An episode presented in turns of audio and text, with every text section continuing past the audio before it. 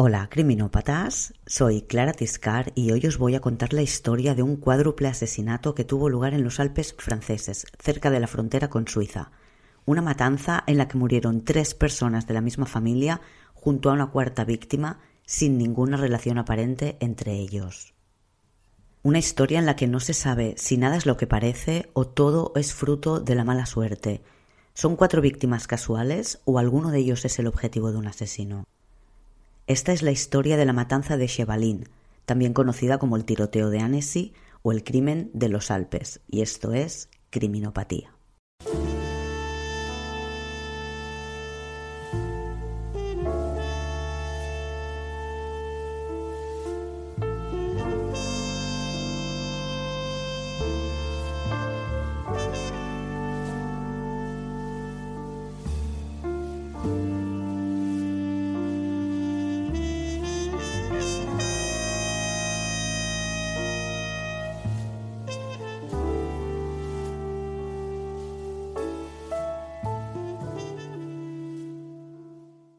Es miércoles 5 de septiembre de 2012 y estamos en los Alpes franceses, en la Alta Saboya, muy cerca del lago Annecy, no sé cómo se pronuncia.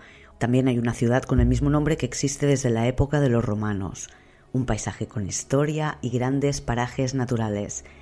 Hoy, 5 de septiembre, hace un día espectacular, sol, buena temperatura, una tarde ideal para pasear por el bosque, especialmente en alta montaña vamos por un pequeño camino forestal, la Route de la Com d'Ig, la ruta forestal del río Ig. Acabamos de dejar atrás la población de Chevalin, en la que viven 207 personas. La ruta forestal es un camino apto para que circulen los vehículos, pero es un camino forestal, al fin y al cabo es estrecho, sombrío y su mayor parte discurre entre la montaña y el río, tiene un pavimento antiguo lleno de baches y agujeros por el que no pasan dos vehículos a la vez, dos coches a la vez, claro.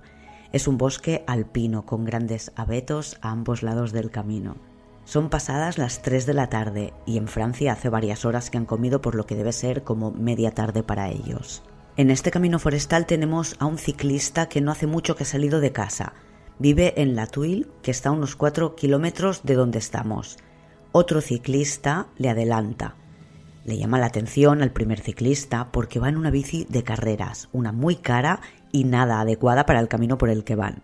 El ciclista con la bici de carreras deja atrás al primer ciclista. Vamos un momento con él. Este está a unos 15 kilómetros de casa y en pleno sprint y le suena el teléfono. Es su compañera, su novia. Después os hablo un poco de ella. Él, que apenas puede respirar, le dice que cuando pare a descansar la llama de nuevo. El ciclista con la bici de carreras continúa por el camino forestal y nos quedamos de nuevo junto al primer ciclista. Después os los presento a todos. Ahora es un coche el que adelanta a la bici, un BMW 4x4 granate y con matrículas amarillas. Pasa junto a este ciclista a las 15.30, las 3 y media de la tarde y nuestro ciclista continúa su ritmo. Como mucho cuatro o cinco minutos más tarde pasa por un puente sobre el río. Se cruza con un coche gris que va muy deprisa, al que sigue una moto que va muy lenta. Llega a una pequeña área en la que se pueden aparcar vehículos y allí, al lado de la carretera, ve la bici de carreras de 5.000 euros que le ha adelantado hace menos de 10 minutos y ve que la bici está en el suelo. Piensa que con el ritmo que llevaba el otro lo normal es que esté descansando a un lado del camino hay una pequeña zona en la que pueden aparcar cuatro o seis coches en batería. Y al otro lado, frente a esta zona de aparcamiento, está el río. Todo este camino forestal transcurre junto a un río y esta es una zona habitual para dejar el coche y salir a, pasear por el bosque. Más allá de esta área de descanso, el camino forestal continúa, no es que sea un cul-de-sac del que no se puede salir. Pero nuestro ciclista, a medida que avanza, contempla una escena que cuando la comprenda, le hará entrar completamente en pánico. Al final de la zona de aparcar ve un coche granate. Frente al coche hay una niña pequeña que anda tambaleándose y cae al suelo boca abajo. Lo primero que piensa es que está jugando con algún otro niño al que no ve o con sus padres que deben estar dentro del coche.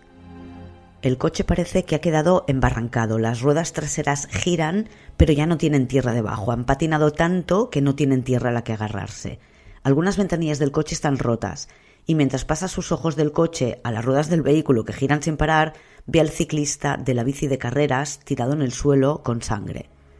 El ciclista que está observando todo esto piensa que han tenido un accidente. El ciclista que está en el suelo no se mueve. A primer golpe de vista, la niña tampoco se mueve y antes no se ha dado cuenta, pero ahora ve que está sangrando. Nuestro ciclista testigo corre hacia el vehículo para parar el motor y mirar cómo están los de dentro. Por la ventanilla rota gira las llaves y cuando mira a los ocupantes se da cuenta de que están todos muertos porque tienen agujeros de bala en la cabeza.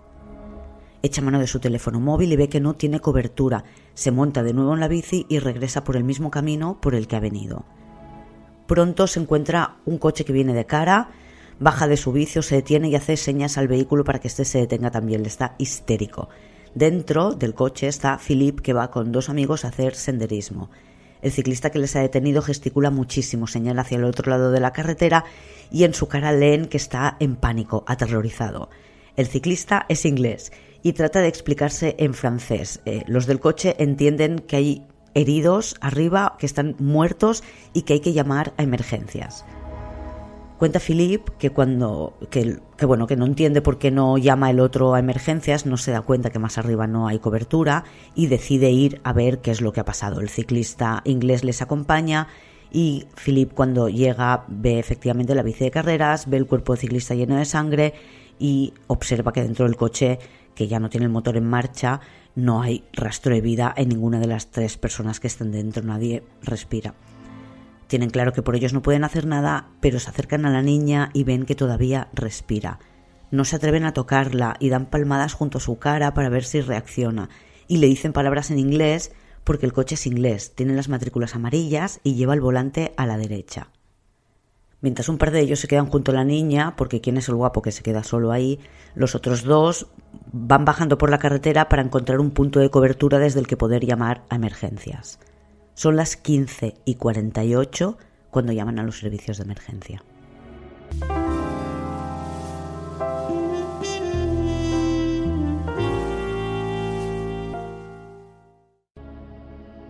La ambulancia llega a la escena del crimen solo cinco minutos después, y la escena con la que se encuentran, ya lo sabemos, es terrible.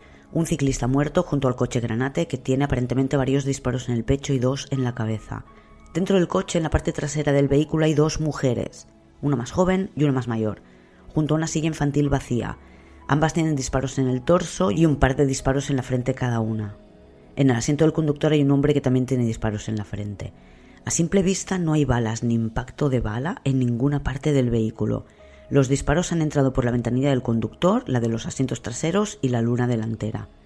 La niña está tumbada en el suelo, tiene un disparo en el hombro y un traumatismo en la cabeza. Apenas respira pero sigue viva y los servicios de emergencia se la llevan. A pesar de que los medios, esa tarde cuando den la noticia del tiroteo, digan que la niña ha muerto camino del hospital, la niña, de siete años, sobrevive. Le han dado en la cabeza con la culata de la pistola. Una parte de la culata se ha roto y permitirá identificar el arma. Después os cuento. La niña pasará días en coma y perderá la visión de un ojo y cuando despierte solo podrá decir que a su familia la mató un hombre malo. La policía, al ver la escena, ha decidido que el objetivo del asesino era la familia de Inglaterra y que el ciclista ha sido una víctima casual. Le han matado solo porque pasaba por ahí y es que los miembros de la familia británica del BMW Granate tienen rasgos árabes, tal como se confirma cuando encuentran sus pasaportes. Las tres personas muertas dentro del coche son Saad al-Hili, de 50 años, nacido en Irak y con nacionalidad británica. La mujer de Saad, Iqbal, de 47 años, nacida en Irak y con pasaporte sueco. Y la madre de Iqbal, Suhaila al-Ahaf, al-Alaf, perdón, de 74 años y con pasaporte iraquí. El ciclista todavía no se sabe quién es, lo averiguarán cuando se haga de noche y su novia se extrañe de que no vuelva a casa, la que le ha llamado antes mientras subía. Después de llamarle repetidas veces y ver que no tiene cobertura, se dirige a la policía para denunciar que su pareja ha desaparecido, que no ha vuelto a casa mientras iba en bici. Cuando enseña la foto, los policías reconocen al ciclista muerto en el camino forestal junto al río Ig y le dan la trágica noticia. La cuarta víctima es pues Sylvain Mollier, de 45 años, divorciado y padre de tres hijos. Tuvo dos hijos con su primera mujer y ha tenido una tercera niña junto a su compañera Claire, con quien lleva dos años de convivencia. En la escena del crimen, la policía ya ha hecho su trabajo y han dejado paso al equipo de forenses para que se puedan llevar los cadáveres. Y el equipo de forenses encuentra algo con lo que nadie contaba. Hay otra víctima en el coche no está herida, pero sí muy asustada. Tanto que se ha escondido debajo de las piernas de su madre, oculta bajo su falda, y ha estado quieta y callada durante ocho horas. Es Zina, la pequeña de la familia Al-Hili, y tiene solo cuatro años. Y una vez conocen la identidad de todas las víctimas, pueden empezar a investigar quién y por qué las ha matado. Esto es lo que averiguan sobre la familia Al-Hili. Son cinco, el padre, Saad, la madre, Iqbal, la abuela, Suhaila, que es la madre de Iqbal, y las dos pequeñas, Zainab, de 7 años, que está en coma en el hospital, y Zina, de 4, que no tiene heridas y que ha pasado al cuidado de los servicios sociales de Francia, que pronto la llevarán de vuelta a Inglaterra para que cuiden de ella allí. Han viajado a Francia desde Inglaterra con su BMW 4x4 y su caravana. El 30 de agosto de 2012 embarcan en el puerto de Dover y desembarcan en Calais. Hacen una corta ruta por Francia, paran dos noches a medio camino y llegan al camping Le Solitaire du Lac, que está a orillas del lago Annecy, el día 3 de septiembre por la tarde. Duermen allí, visitan la zona el día 4 y el día 5 les matan. Saad al-Hili era ingeniero, tenía 50 años. He dicho que era nacionalizado británico y nacido en Irak. Trabaja en una empresa de satélites en Surrey, Inglaterra, donde viven lleva en su caravana algo que sorprende a los investigadores, varios ordenadores y muchas memorias USB. La mujer, Iqbal, de 47 años, es dentista. También nació en Irak, pero se crió en Suecia, donde todavía vivía su madre, Suhaila. Suhaila, la abuela, tiene 74 años, es la tercera víctima mortal de la familia Al-Hili y vive en Suecia con su hijo de, 43, de 46 años que tiene problemas mentales. El hermano de Iqbal, Haidar, es el hijo de Suhaila con problemas mentales que ha intentado suicidarse dos veces. Es sospechoso durante una temporada porque en el momento del crimen no está en Suecia y no lo localizan. Y no saben dónde está hasta que descubren que estuvo todo el mes de agosto y parte del mes de septiembre internado en una clínica mental inglesa. El propietario del camping, que no habla en ningún momento con la prensa, pero sí obviamente habla con la policía, explica que eran una familia normal y que habían pasado la mañana en Annecy y que la hija mayor había dicho que quería pasear por el bosque. Le habían preguntado a él, que les dio varias opciones para ir a hacer una ruta forestal, y hasta que no se enteró del tiroteo no tenía ni idea de dónde habían ido. Esto es un detalle importante en esta investigación porque nadie sabe que esta familia iba a estar en aquel lugar, ni siquiera lo sabían ellos mismos. La cuarta víctima, Sylvain Mollier, es un soldador de 45 años, divorciado y con un historial de mujeriego conocido por todos. Hace un par de años que vive con Claire Schulz, una rica heredera que recientemente recibió el control de las empresas de su padre. Claire es muy rica. Algo que desconcierta también en esta investigación es que Sylvain está en la escena del crimen con una bici de carreras carísima de unos 5.000 euros. Se sabe que es un ciclista habitual, pero no cuadra el tipo de bici que lleva con la carretera por la que circula. Y por mucho dinero que tengas, no encaja que quieras destrozar las ruedas de tu bici nueva en un camino nada apropiado. Parece que ha intentado hacer una ruta que le ha recomendado su suegro, pero era de montaña. Él ya sabía que iba a la montaña, no, no necesitaba una bici de carreras. Se ha equivocado de ruta aparentemente y ha terminado en el sitio donde lo han matado. Por tanto, a priori, tampoco nadie sabía que él iba a estar allí. Pero si piensas un poco de forma criminópata y juntas la bici, con todo esto piensas que igual alguien le ha animado a estrenar esa bici ese fin de semana, aunque vayas a hacer una ruta de montaña cosa que le convierte en un target muy fácil porque es el único que va en una bici de carreras por la montaña. Sylvain trabaja en una fábrica de combustible para reactores nucleares. En el momento de su muerte está de excedencia, parece que ha pedido un permiso de tres años para poder criar a su hija recién nacida. La empresa en la que trabaja Sylvain es sospechosa de vender uranio enriquecido a Irán, que es un país en, eterno conflicto con Irak. Y esto podría ser un punto de conexión con SAT, que es ingeniero y trabaja en una empresa de satélites que también juega con información confidencial. Que alguno de ellos o ambos esté comerciando con información secreta y peligrosa es una de las primeras teorías sobre el móvil de este crimen, por lo menos para la prensa, que hubieran quedado para intercambiar información o lo que fuera y les tendieran una trampa, fuera una emboscada. La policía averigua pronto que Sylvain era soldador, aunque en la prensa le llaman físico nuclear, y que Al-Hili era ingeniero mecánico pero freelance. Ambas compañías, es verdad, que trabajan con información reservada y susceptible de ser robada, pero ninguno de los dos perfiles laborales tenía acceso a este tipo de información. Además, Saad era iraquí de nacimiento y por eso nadie le iba a confiar secretos. Esta es una explicación bastante repetida en la prensa. Con el tiempo descubrirán que entre Sylvain y Saad no había habido jamás una relación previa que pueda detectarse. No hay llamadas, ni correos, ni mensajes, ni nada de nada. Y tampoco parece muy inteligente quedar para intercambiar información yendo con toda la familia. Esta es una hipótesis que se descarta rápido. No es la única teoría con la que trabajan. Os voy a contar un montón de teorías hoy. La policía británica y la francesa se unen bajo un Joint Investigation Team es un programa de la Unión Europea y que hoy con los ingleses ya no podría repetirse. Se crea un equipo de colaboración formado por policías de varios países. Es algo que permite a los agentes cruzar fronteras y llevar a cabo acciones en el otro país con el que tienen el Joint Investigation Team sin tener que pasar por toda la burocracia que, ralentiza las acciones en otro tipo de casos, o tener que pedir que sea otra policía la que lo haga. El 9 de septiembre, cuatro días después del crimen, la policía inglesa revisa a fondo la casa de la familia Al-Hili en Surrey, Inglaterra. Y de repente, mientras la están revisando, evacúan a todos los vecinos y llegan los artificieros porque parece que han encontrado algo peligroso en el jardín. Al final es algo que descartan, los artificieros se van y nunca especifican qué encuentran pero eso también ayuda a que la gente se forme una opinión.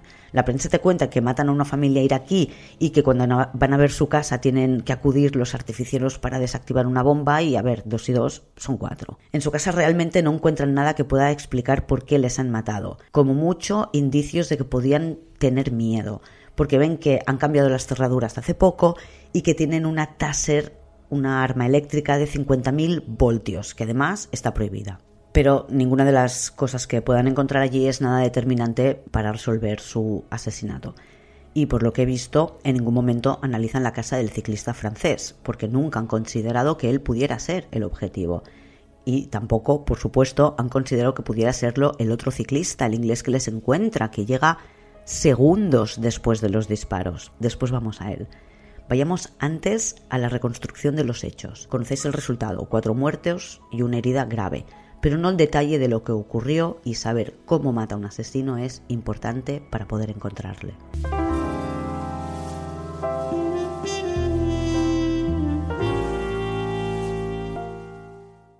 La teoría es que llegan prácticamente todos a la vez. Sad conduce su coche, cuando llega a la zona de aparcamiento deja el coche con el morro hacia adentro en uno de los extremos, en la parte más cercana a la entrada por el camino. Llega Sylvain, que deja la bici y se pone a estirar las piernas. Sad sale del coche y se acerca a hablar con él. También le gustan las bicicletas y por lo que cuenta quien le conoce, es un tipo sociable al que le gusta charlar y seguro que se acerca a hacerle algún comentario sobre la espectacular bici de carreras que conduce Sylvain. Zainab sale del coche por el lado contrario a su padre.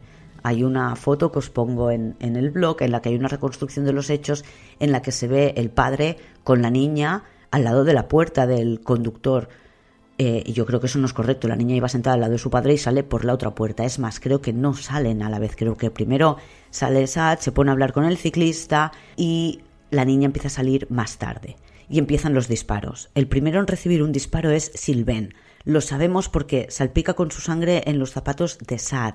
A pesar de eso, el fiscal dice que bueno, que esto tampoco es ninguna garantía de cómo han ocurrido los hechos y que hasta que no detengan al culpable y lo explique, no lo van a poder saber. Creen que los primeros disparos vienen del bosque y no ven a quién les dispara. No han sentido peligro hasta que han empezado a disparar. Y cuando eso ocurre, creen que Sat vuelve hacia el coche corriendo. Y yo creo por eso que Sat no sabe, no se ha dado cuenta de que Zainab ha salido o está saliendo del coche. En su huida, Sat recibe un disparo por la espalda, entra en el coche, arranca y marcha atrás trata de dar la vuelta al vehículo para salir de allí. Como digo, yo creo que la niña sale del coche en el momento en que su padre se mete dentro pues para ver qué pasa, para ver por qué hay gritos. Es una niña de 7 años y que a él no le da tiempo a reaccionar porque qué clase de padre arranca el coche pensando que está dejando a su hija fuera del vehículo con, con, un tío que está pegando tiros. Creo que es en ese momento cuando la madre, que había soltado a la niña pequeña de la sillita cuando habían aparcado el coche para salir todos del vehículo, mete a la niña debajo de sus piernas para protegerla. Eh, el coche da marcha atrás y hace una circunferencia para poder dar la vuelta. En esta maniobra, con el guardabarros trasero, el coche engancha a Sylvain y le, y le arrastra unos metros. El tirador sigue disparando, le da un par de veces más a Sylvain y también dispara a los ocupantes del coche. El vehículo no frena, yo creo que Saad ya no, ya no, ya no está consciente. El vehículo queda embarrancado con la marcha atrás puesta y con las ruedas de atrás girando patinando sobre la tierra. En las fotos que se toman desde el helicóptero ese mismo día, se observa claramente cuál es la trayectoria del coche. Hace una circunferencia. Os la pongo en el blog porque además hay una imagen en la que todavía está el ciclista muerto al lado del coche, en la que se observa una sombra, una mancha de lo que yo creo que es el rastro de otro vehículo que había estado aparcado justo donde estaba el de esta familia al principio de todo este ataque. En algún momento de todo esto, Zainab recibe un disparo en el hombro cuando el coche ya está detenido y con la marcha traspuesta y las ruedas todavía patinando, el asesino se acerca al vehículo y remata a todos los pasajeros. Y a Zainab, antes de irse, le da un golpe con la culata de la pistola en la, en la cabeza. Algunos opinan que la da por muerta cuando se va. Puede ser que sí, que Zainab caiga al suelo en un primer momento y se levante después, pero sabemos que ella se levanta, por tanto podría ser que él solo le dé el golpe, ella no caiga, pero llegue el otro ciclista y tenga que huir, no, no lo sé. Quizás solo pretende dejarla inconsciente. Em, sea como sea, ella es la única que no recibe un impacto en una zona vital, le disparan un hombro y sabemos que es un tío que tiene una puntería estratosférica. Quizá no le mata porque no quiere o porque, como dicen eh, también fuentes de la investigación, se queda sin balas. El recuento de disparos, sea como sea, es aterrador. Silván tiene cinco disparos en total, tres en el torso y dos en la cabeza. A Sad le han disparado cuatro veces, una en la espalda, cuando estaba fuera del vehículo huyendo el tirador, una en el pecho, disparada cuando el coche estaba en movimiento, y dos de remate en la cabeza. Iqbal, que está sentada en el asiento trasero, tiene cuatro disparos, dos en el torso y dos en la cabeza. Suhaila, la abuela, también en el asiento trasero, tiene tres disparos, uno en el pecho y dos en la cabeza. Todos, excepto Zainab, tienen dos disparos en la frente. Ninguno de los disparos está realizado a tan corta distancia como para dejar rastros de pólvora. El tirador era muy bueno. El coche se movía mientras disparaba y ningún disparo le da al coche. Todos pasan por el cristal impactan en la víctima. En total encuentran 21 casquillos de bala y entre muertos y heridos tienen 17 disparos, lo que significa que el tirador ha recargado dos veces el arma y solo ha fallado cuatro tiros. La conclusión es que es un tirador experto, determinado y con sangre fría como para recargar dos veces y seguir disparando. Creen que podría ser alguien con un pasado militar. Las balas que encuentran son muy poco habituales, del calibre 7,65 milímetros, y descubren que la pistola es una Luger P06. Lo saben seguro, porque a la niña le dan un culatazo en el, en el, hueso parietal. El arma se rompe y deja un trozo de la culata, una pieza muy característica de esta pistola. Es una pistola semiautomática, con una bala en la recámara y seis más en el tambor. Puede disparar hasta siete balas con una carga. Por tanto, sabemos que ha disparado siete veces, ha recargado, ha disparado otras siete veces, ha vuelto a recargar y ha disparado siete veces más y al final le ha dado un culatazo a la niña con la pistola. Es una pistola alemana que se fabricó en la década de los 30 y los 40 del siglo pasado, allá por 1930-1940, y que se usaba en el ejército y la policía suiza. En la escena del crimen no encuentran nada más que los 21 casquillos de bala y el coche presenta varios restos de ADN. Uno en el guardabarros trasero que pertenece a Sylvain, producto del arrastramiento una vez empezó la maniobra cuando ya estaban disparando, y otro en el de delante, un trocito de piel seca de origen desconocido, pero que creen que es de alguien que se arañó al pasar junto al coche en algún momento anterior al crimen. Hay un tercer rastro de ADN debajo de la alfombrilla del asiento del conductor y creen que es algo que deja eh, quien está fabricando la alfombrilla o produciendo el coche. Aún y así, meten los restos de ADN desconocidos en las bases de datos y no arroja ninguna coincidencia. Sobre el, timing, el, tiempo en el que transcurre todo esto, sabemos que a las 15.48 se hace la llamada emergencias y que el coche de la familia ha adelantado al ciclista inglés sobre las 15.30. El ciclista llega a la escena a las 14.40, se encuentra con Zainab todavía de pie y ve cómo se desploma. Realmente acaba de ocurrir y no hay ningún otro vehículo. Se ha cruzado con dos vehículos él. ¿Qué dicen los testigos que estaban cerca del lugar del crimen? Tenemos por un lado a Brett Martin, que es el ciclista que ha llegado en primer lugar a la escena del crimen y que había encontrado a las víctimas durante su recorrido. Le habían adelantado los dos pocos minutos antes. El ataque, repito, ocurre segundos antes de que él llegue a la escena. Y ha visto un coche a mucha velocidad, un coche gris, y un motorista que no va demasiado rápido y que lleva un casco integral de color negro con una apertura curiosa que deja toda la cara al descubierto. Por su descripción y la de más personas, pueden hacer un retrato robot de este motorista y llegan a la conclusión de que el casco que lleva es uno específico del que se fabricaron solo 8.000 unidades en color negro y que básicamente se distribuyó por completo entre policías franceses. Es quizás por este detalle que tardan más de un año en difundir el retrato robot de este motorista. Al motorista le ven más personas ese día, entre las 15.30 y las 15.40, circulando en algún punto distinto de este camino forestal. El ciclista inglés, Brett, también se ha cruzado con un coche gris que baja a toda velocidad, que también es visto por una vecina de Chevalin que vuelve de la compra. Así que tenemos casi seguro un coche gris y una moto negra. Brett dice que, a pesar de estar a menos de 200 metros de la zona de los disparos cuando estaban ocurriendo, no escuchó nada. Los investigadores harán una sonometría y se darán cuenta de que al pasar por el puente el sonido del río es tan fuerte que no se oyen los disparos. ¿Y quién es Brett Martin, el ciclista inglés? Pues tiene 50 años y es piloto retirado de la RAF, el Ejército del Aire Británico, otro exmilitar. Tiene una casa de veraneo en La Tuile y pasa largas temporadas allí. Es verano y está de vacaciones. La policía le hace pruebas de detección de pólvora y queda rápidamente libre de sospecha porque no hay restos en, su, en sus manos. Tenemos más testigos, los senderistas que suben en coche y con los que Brett se encuentra y pide ayuda para llamar a emergencias. Ellos dicen que no se cruzan con nadie. En el camino no caben dos vehículos. Si te encuentras con alguien de cara, te das cuenta. Aun así, sería posible que ellos no se hubieran cruzado con los vehículos con los que se ha cruzado el ciclista porque unos metros más atrás de donde el ciclista se cruza con ellos hay un cruce de caminos y podría ser que el coche de los senderistas viniera por uno de los caminos y nuestros sospechosos se fueran por el otro y no llegaran a cruzarse nunca. Hay otro testigo, un trabajador forestal, que dice que vio un BMW gris oscuro y da detalles que no dan los otros que era un 4x4 que tenía matrícula inglesa y asegura que estás convencido de que era una matrícula inglesa porque se fijó que el volante estaba en el otro lado. Y lo vio ese día en otro camino que queda pues encima de la escena del crimen, pero por otra carretera, más arriba en la montaña. No hay pistas sobre ese coche, no queda registrado en cámaras, en ninguna cámara de seguridad de la zona y nadie puede dar ningún otro dato concreto. El fiscal dice que lo de que sea un coche inglés solo lo dice una persona y que un solo testigo no es testigo. De todos modos, la policía revisa las imágenes del barco en el que llega la familia y dicen que están seguros que desde Inglaterra, por lo menos en ese barco, no les ha seguido nadie. Por supuesto, también miran en las camas de seguridad de los alrededores y tampoco encuentran nada.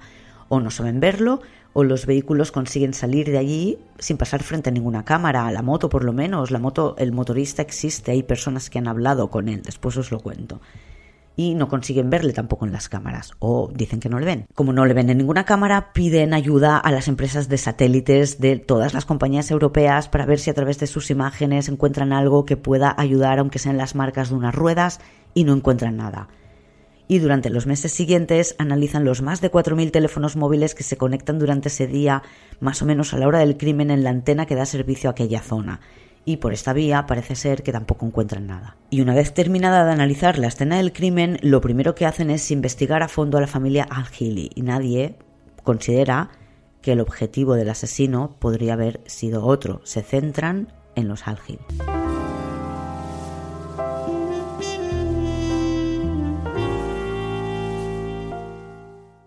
Pero, ¿y si Ben era el objetivo del asesino? Sabemos que estaba divorciado y que era, había sido, un mujeriego. Y sabemos que su novia era una chica rica. Dicen que la familia de ella no aprobaba la relación, pero nunca ninguno de ellos ha declarado nada a ningún medio. Se insinúa en la prensa que el encargo del asesinato podría ser la familia de su nueva novia, sobre todo en la prensa británica. Pero el fiscal Eric Milo dice que ella se sabe, es la rivalidad típica entre ingleses y franceses que no han superado la guerra. Los investigadores, tanto ingleses como franceses, están convencidos de que el objetivo eran los iraquíes. ¿Y qué sabemos de la familia Al-Hili? Pues el padre, Kadim Al-Hili, era un rico empresario en Irak. Era abogado, pero tenía negocios de venta de, de, material de construcción. La cosa le fue muy bien y diversificó. Pasó de los cementos y el ladrillo al papel tisú y las aves de corral. Hubo un cambio de régimen en aquella época, pero sus negocios no se vieron afectados. Todo lo que vendía seguía siendo necesario, pero la vida de las personas sí cambió y mucho. Su familia se vio afectada. Kadim el padre de, Saad se había criado con un tío suyo que solo era cinco años mayor que él y habían vivido como hermanos. En 1969 su tío desapareció, como en tantos otros casos detenido por el Mujarabat, que era la policía del régimen en Irak, y estuvo un año desaparecido.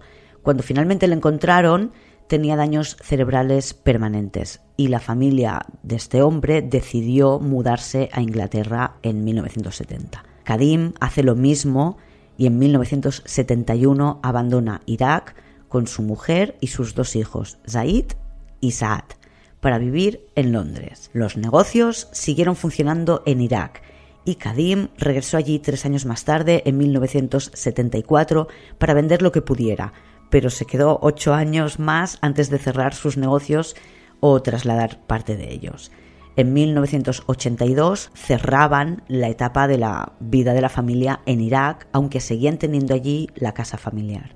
Volvamos a 2012. Han pasado 30 años. El padre de Saad, Kadim, murió en 2011 y Saad quiso vender la casa en Irak. Viajó hasta el país para descubrir que había sido ocupada y al volver dijo que no había nada que hacer. Sin embargo, unos meses más tarde volvió a viajar y al regresar dijo que el problema estaba solucionado. Una de las teorías sobre quién podía haber encargado el asesinato de Saad pasa por Irak y esa casa. Quizás es una venganza de alguien que fue expulsado de su propiedad.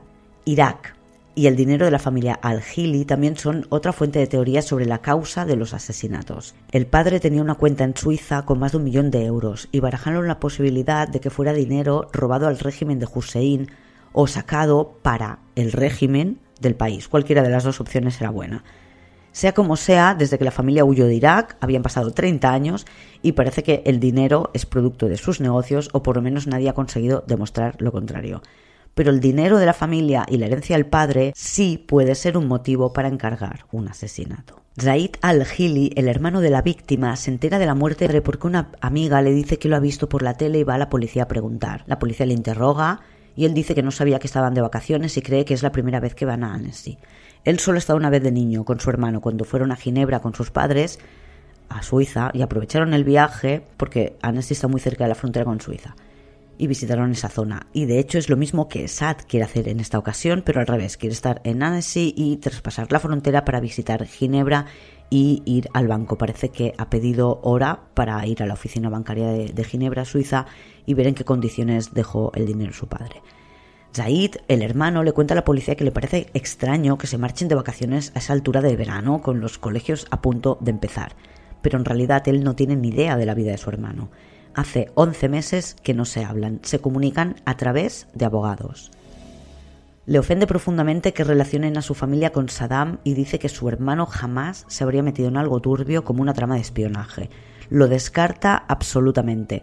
No era el blanco de nadie. Además, al hermano le parece absurdo que alguien viaje hasta Francia, cruce Francia por entero, para tender una emboscada al a su hermano y a toda la familia y matarle cuando podía haber hecho lo mismo en, en Inglaterra de forma más sencilla. No sé yo si matar en una ciudad llena de cámaras es más sencillo, pero sí, podría haberle matado solo a él y no a toda la familia. Pero los amigos de Saad e Iqbal dicen que era una familia muy tranquila, de los que prefieren quedarse en casa, salir fuera, que no hacían mucha vida social y que disfrutaban con las pequeñas cosas, como su caravana durante las vacaciones. Los amigos dicen que el único problema que tenía Saad era una disputa con su hermano por la herencia del padre. El padre de los hermanos, viudo, se había mudado a vivir a España 15 años antes a su apartamento de Mijas. Saad se había quedado en la casa familiar de Claygate, una casa que vale un par de millones de euros. Y cuando se casa con Iqbal, ella se muda con él y tienen allí a sus hijas. Zaid estaba casado y vivía con su mujer en otro lado, pero cuando ésta muere en 2009, Zaid vuelve a la casa familiar y se instala con su hermano, su cuñada y sus sobrinas. La casa es muy grande y parece que tienen áreas separadas. Aparentemente, en una visita que hizo el padre a Inglaterra, Zaid le hizo firmar documentos y el padre avisó a Zad y le dijo que tenía la sensación de que Zaid le estaba tendiendo una trampa, que le había hecho firmar algo así como un testamento en blanco. El padre muere en 2011 y Zaid tiene un testamento en el que el padre se lo deja todo mientras que Sad tiene un testamento en el que todo se reparte al 50%. Los hermanos que están viviendo juntos en la misma casa discuten y la relación es cada vez más tensa hasta que en octubre de 2011 tienen la discusión definitiva. Zaid abandona la casa de Claygate y desde entonces no se hablan. Zaid no niega en ningún momento que estuviera enfrentado con su hermano, pero dice que eran gente civilizada y que al fin y al cabo eran hermanos. Pero están enfrentándose por una herencia de unos 6 millones de euros. El 28 de septiembre de 2012, solo 23 días después del asesinato, la policía entra en casa de Said con una orden de registro. Said tiene coartada para el día del asesinato, aunque la teoría es que se lo encargó a alguien. Sospechan de unas llamadas que hizo Rumanía y que cesaron después del asesinato, pero de nuevo no pueden demostrar nada, no, no encaja nada con un asesino a sueldo que pudiera haber estado en Francia en ese momento. Y tampoco les cuadra que dejara a las dos niñas vivas si lo que quería era matar a toda la familia para tener la herencia para él solo. En su casa no encuentran nada y pasan los meses sin novedades en el caso. La pequeña Zainab, de siete años, salió del coma y volvió a Inglaterra para reunirse con su hermana. Entran en un programa de protección de testigos que cambiará su identidad y no permiten a su tío verlas o saber dónde se encuentran. En abril de 2013, la policía británica interroga a Said durante ocho horas las mismas preguntas, las mismas respuestas.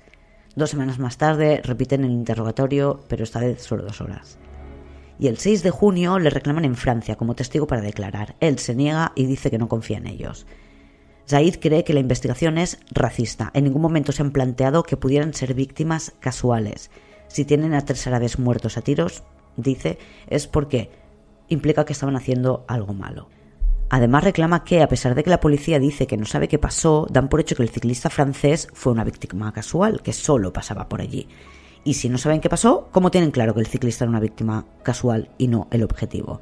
Así que, evidentemente, no le genera ninguna confianza. Casi diez meses después del asesinato y de que se haya negado a ir a Francia a declarar, el 24 de junio de 2013 a las siete y media de la mañana arrestan a Zaid al-Hili en Inglaterra por conspiración para asesinar a su hermano.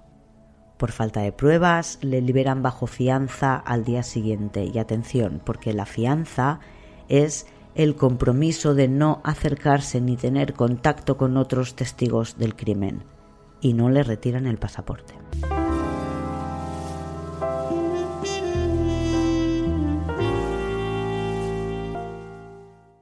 ¿Os acordáis del misterioso motorista que habían visto varios testigos?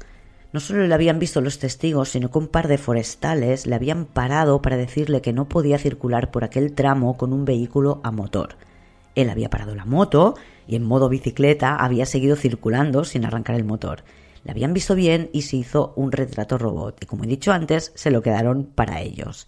Un año más tarde, en octubre de 2013, 13 meses más tarde, se hace público el retrato robot y la policía recibe más de 100 llamadas sobre quién podría ser ese motorista. 40 de estas llamadas son interesantes para ellos. La primera persona a la que interrogan en febrero de 2014 es Eric de Boisou, de 48 años y de La Tuile, que es la misma población en la que vive el ciclista inglés.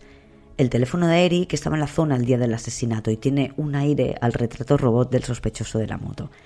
Además, tiene una colección de armas, algunas de la Segunda Guerra Mundial, que es la época de la Luger P-06. Poco antes del día del crimen, por si todo esto fuera poco, le despiden de su trabajo por su mal carácter. Era policía. Y recordemos que ya sea un asesino por encargo o un loco que mata por azar, el perfil del tirador que busca la policía es de alguien experto, con un pasado militar probablemente. Disparó 21 veces y dio en el blanco 17, blancos en movimiento. Le imputan a este, a este ex policía con tráfico de armas, pero no encuentran nada que le vincule a ninguno de los fallecidos o que le sitúe en el lugar del crimen aquel día. Y más tarde se le retiran los cargos de tráfico de armas. Siguen tratando de identificar al motorista a través de las llamadas recibidas y llegan a un hombre que vive en Lyon y que explica que sí estuvo en, en la zona ese día.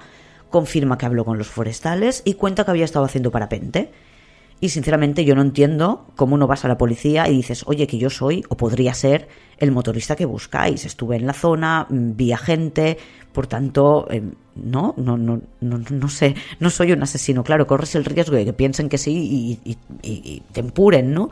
Pero esconderte o hacer ver que no te has enterado de lo que pasa, bueno, sea como sea, mm, este, a este hombre le encuentran, le interrogan y le, consideran que no es sospechoso, no se facilita ningún dato porque queda excluido de la lista de sospechosos. Se sabe que es o se dice que es un hombre de negocios.